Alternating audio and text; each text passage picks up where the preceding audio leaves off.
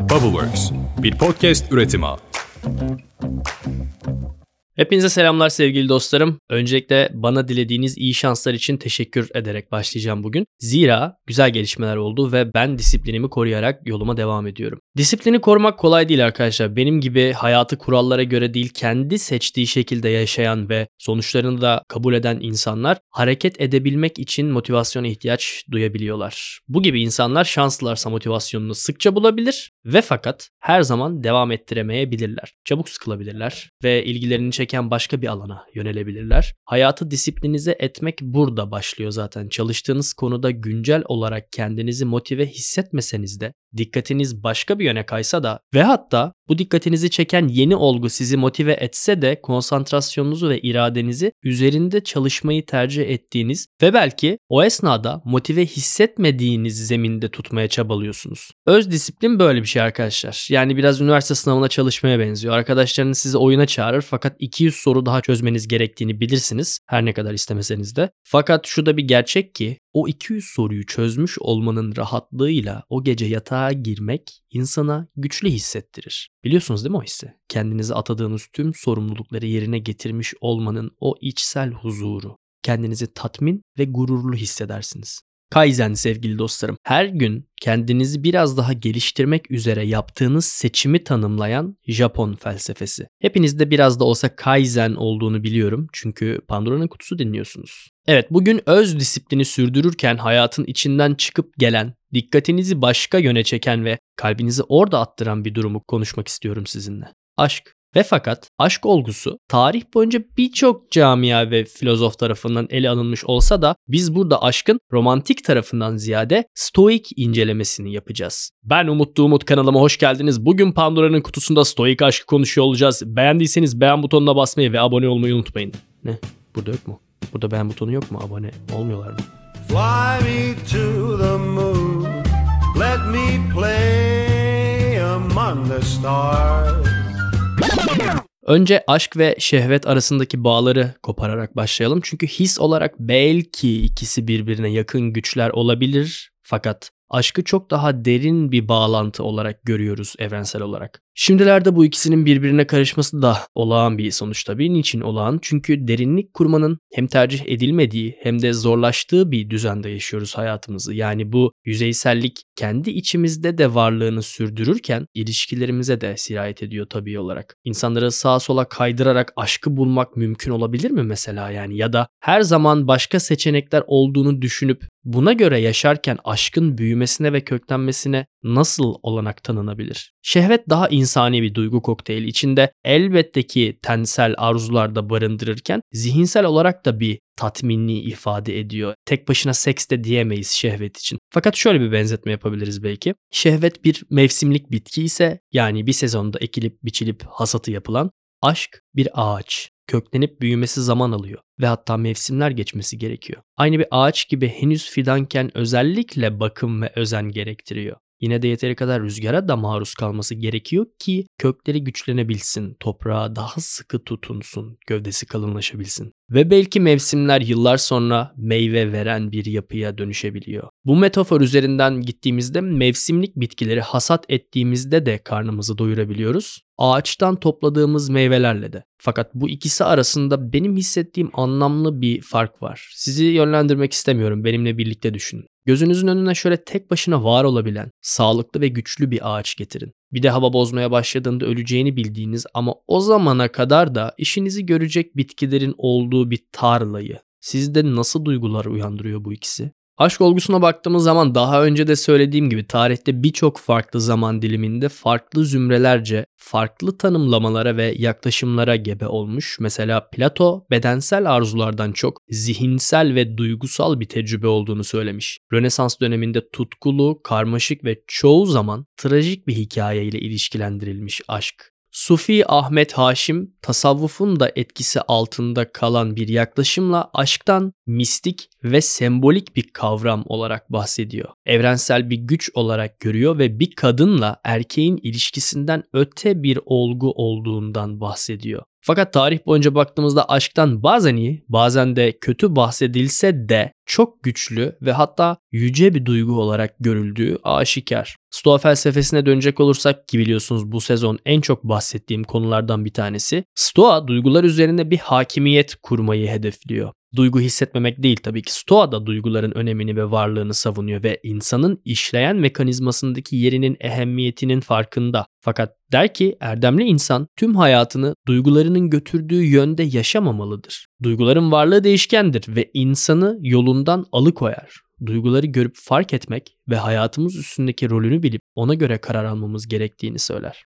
Karşılıksız olanı aşkın en saf halidir deniyor. Bunu biraz konuşalım. Bir şeyin karşılığının olup olmamasının önem arz etmediği durumlar bizi özgür kılar ve orada kontrol tamamen bizdedir. Maddi veya duygusal bağlar olmadan, beklentiler olmadan kurulan bir ilişki çerçevesinde özgürlük ve öz kontrol vardır. Birini sevmeyi sevdiğimiz için severiz mesela çünkü bu his bize doğru gelir. Epiktetus konu üzerinde der ki kendi içimizden gelenler dışında neye değer verirsek hayatımızın kontrolünü kadar kaybederiz. Aşk olgusunu da aynı perspektiften yorumladığımızda yalnızca sizin hissettikleriniz önem arz eder. Birini sevebilme şeklinizi gördüğünüzde, birini sevebilme miktarınızı gördüğünüzde bundan kıvanç duyun. Çünkü bunun dışında başka hiçbir mekanizmada kontrolümüz yok. Nitekim aşkın kendisinde de kontrol yoktur zaten. Öte yandan şehvete baktığımızda başka bir insanın bedenine karşı duyulan yoğun bir arzu ile ilişkili ve bu arzu karşılanmadığında da beraberinde acı eşlik eder. Epiktetus kontrolümüz altında olmayan güçlerle ilgili kısıtlayıcı, köleleştirici, güçsüz ve başkalarına ait olan şeyler diye bahsetmiş. Yeni dünya düzeni ve kültürüne baktığımızda romantik aşk figürü çok popüler ve epeyce pazarlanan bir meta. Filmleri yapılıyor, kitapları yazılıyor, ürünleri ve kutlanması için günleri var ve hatta toplum tarafından da ödüllendiriliyor böyle bir ilişki. Ve sanki bu ödül oyununa katılıp kazanmak için partnerler arıyormuşuz gibi bir görüntü var tüm dünyada. Bazı insanlar bu bahsi geçen romance için yaşıyorlar ve hatta romantik aşk hayattaki anlam ifade eden tek hedef olabiliyor bu insanlar için. Fakat hemen sevinmeyin. Yani eğer ben böyle düşünmüyorum o zaman doğru yerdeyim oh dediyseniz şimdi size de bir sözüm var. Hayattaki tek hedefimiz bu olmasa da bazen ve hatta zaman zaman hayatımda artık her şeyi yaptım geriye kalan tek eksik parça bir ilişki diye düşünebiliyoruz. Stoa bunun da doğru olmadığını söylüyor. Çünkü böyle bir bakış açısıyla kurulan ilişkilerde her zaman kendimizi yanıltıyoruz. Karşımızdaki insanlara hayalimizdeki mükemmel eş giysisini giydirip onların daha haberi olmadan kocaman bir sorumluluk yüklüyoruz omuzlarına. Daha ilişkinin en başında fark etmeksizin başlıyoruz ihanet etmeye. Çünkü ya hayalimizdeki insanı sevgilimizle ya da sevgilimizi hayalimizdeki insanla aldatıyoruz. Aşk ilk filizlendiğinde çok güçlü vurur biliyorsunuz işte. Her anı ve duyguyu paylaşmak gibi bir motivasyon oluşturur üstümüzde. Buna balayı fazı diyelim. Balayı fazının biyolojik bir karşılığı var arkadaşlar. Biz böyle hissedelim ve ilişkinin başında bağları kuvvetli kuralım diye genetiğimizde var olan hormonal bir mekanizma devreye giriyor. Bunun sebebi tamamen genetiğin hayatta kalması ile ilgili. Diyor ki işimi şansa bırakamam. Şimdiye kadar anlaşıp bu noktaya geldiyseniz hadi sevişin ve çocuk yapın ki benim varlığım devam edebilsin. Beni daha fazla oyalamayın arkadaşlar. Ve hatta bunun bir benzerini hamilelik esnasında da yapıyor. Eşi hamile olan erkekler daha sevecen ve daha ponçik hale geliyorlar. Sinan Canan'ın tabiriyle. Genetik karısı hamile olduğu için sevişemeyen erkeğin gözü dışarıda olmasın, otursun ev işi yapsın diye devreye giriyor ki yeni birey yani çocuk sağlıklı bir ortamda dünyaya gelsin, bakımını iki ebeveyn de birlikte üstlensin. Neyse ama bu yan bilgi.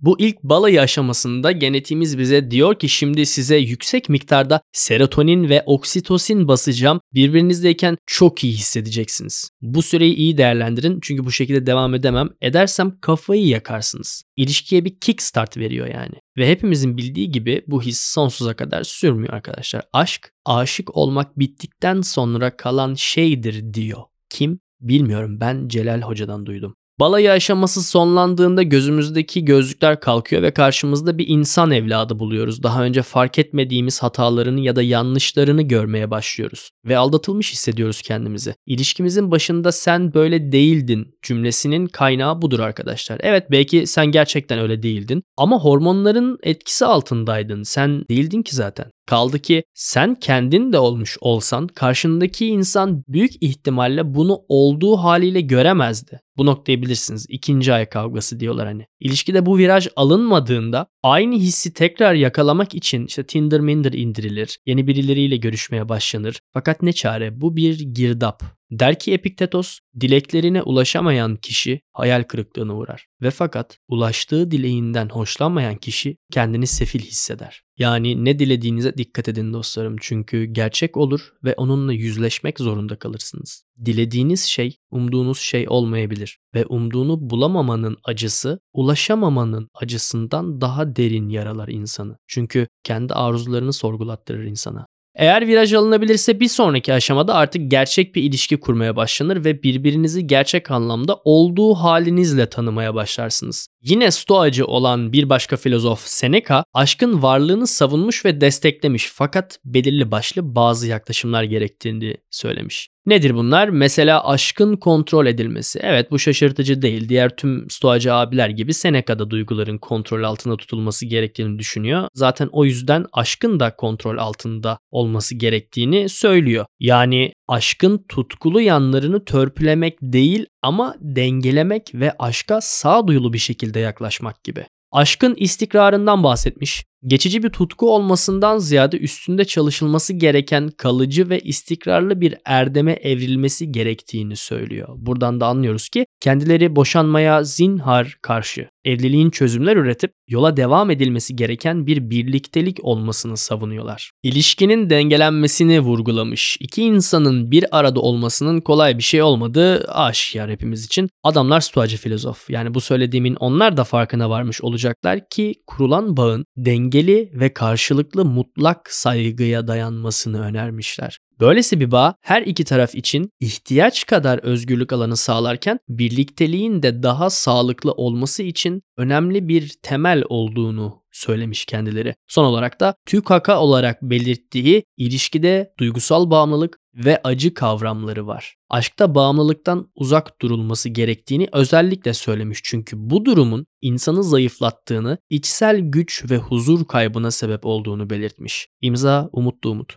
Gel gelelim uygun bir zamanda ve durumda stoacı olan birisi ya da bir çift de gayet tabii bir ilişki yaşayabilir. Bu noktadan sonra stoik felsefeye göre nasıl bir ilişki yaşayabiliriz'i konuşacağız. Şimdi öncelikle ilk görüşte aşk diye bir şey yok arkadaşlar. Onu baştan eleyelim. Yani birbiriniz için yaratılıp dünyaya gönderilmişsiniz de işte bir elmanın iki yarısıymışsınız. Yok aga diyor öyle bir şey yok diyor Stoa. Aşk dediğin diyor öyle havadan sudan bir anda beliri veren bir şey değil. Ya da zorlu maceraların arkasında gizli olan bir cevher de değil. İlgi ve şefkatle bakılıp büyütülmesi gereken bir şey olduğunu söylüyor Stoa. İstikrarlı bir emek, sarsılmaz bir sadakat, sabır, zaman ve belki de en önemlisi güven istiyor. Bu sebepten evet böylesi bir aşk getirildiğinde gerçekten çok kalp kırıcı olabiliyor özellikle de ihanet barındırıyorsa. Gerçek aşk deniyor eğer en saf haliyle var oluyorsa diğer insanın karakteri ve değerlerine karşı anlayış, bağlılık, takdir ve şükran getirir. Ve tabii ki yalnızca partnerinizin şu an olduğu haline değil, gelecekte olabilecek potansiyel her versiyonuna karşı.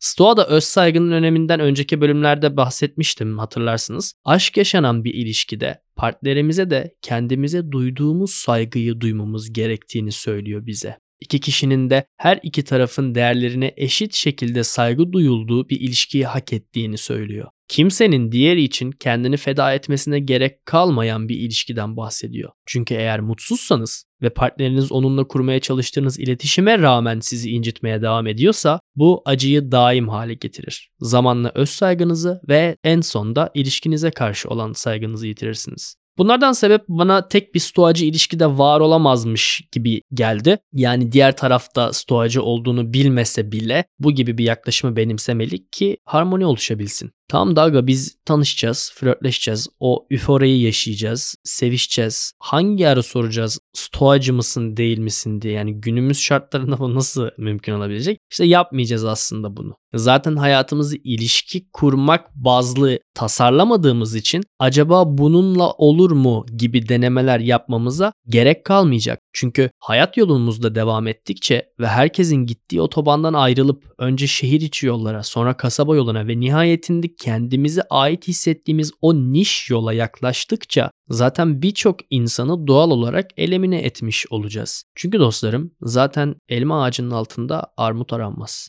Dön dolaş yine aynı yere gel. Kendi yolumuz. Aga bulacaksın o yolu. O yol sana neon tabelalarla gösterilmeyecek. Birisi sana kimlik numaranı sorup buradan gideceksin demeyecek. Hayat tecrübenle içgüdülerini birleştireceksin. Usul usul akacaksın bir yerlere doğru. Bunu yaptığın müddetçe yanlış yola girmekten çekinme. Çünkü eğer yol sana ait değilse ilerleyemeyeceksin zaten. O yol sana kapanacak. Burada esas meselemiz oyalanmamakta ve kaybolmamakta. O yüzden sevgili arkadaşlarım hayalini kurduğumuz hayat dizi, film, kitap Instagram'da olduğu gibi değil. Size söz veriyorum. Formül çok açık. Kendini tanı, hayatı deneyimle ve kalbinden, yaratılışından gelen güçle sana ait olan yolu bul, yürümeye devam et. Bu arada yolu bulunca da sürekli akıp gitmiyorsun yani onu söyleyeyim. Hayat şartları organik ve inorganik şekilde değişip duruyor. Sen mesela evlenmeyi hiç düşünmemişsindir ama bir bakarsın yolun üstünde böyle bir şeyle karşılaştın. E bir bakacaksın o zaman. Ya da sen yürürken bir anda ışıklar kapanacak. Sen sağa sola çarpacaksın. O zaman da hızını düşürüp temkinli devam edeceksin. Bazen de kendine ilerlemek için bir vade belirlersin ama bir anda bir kuvvet seni ileri doğru iter. Ne olduğunu anlamazsın. Hayatta epey mesafe kat etmek zorunda kalmışsındır. Hayat ilginç ve inanılmaz bir deneyim arkadaşlar. Yaşamasaydık gerçekten çok sıkıcı olurdu. Yaşamadığınız bir hayat düşünsenize. Yaşanmamış bir hayatınız olmasın, yaşayın. Hata yapmaktan, canınızı yakmaktan korkmayın. Söz veriyorum, kader cesurları ödüllendirir. Efendim sizleri seviyorum. Cumartesi benim doğum günüm. O yüzden bu bölümü dinleyip beğeneceğinize inandığınız birilerine göndermenizi rica ediyorum hediye olarak sizden. Bu haftalık Pandora'nın kutusundan bu kadar. Herkese şey diliyorum. Kocaman bir dikiz aynası. I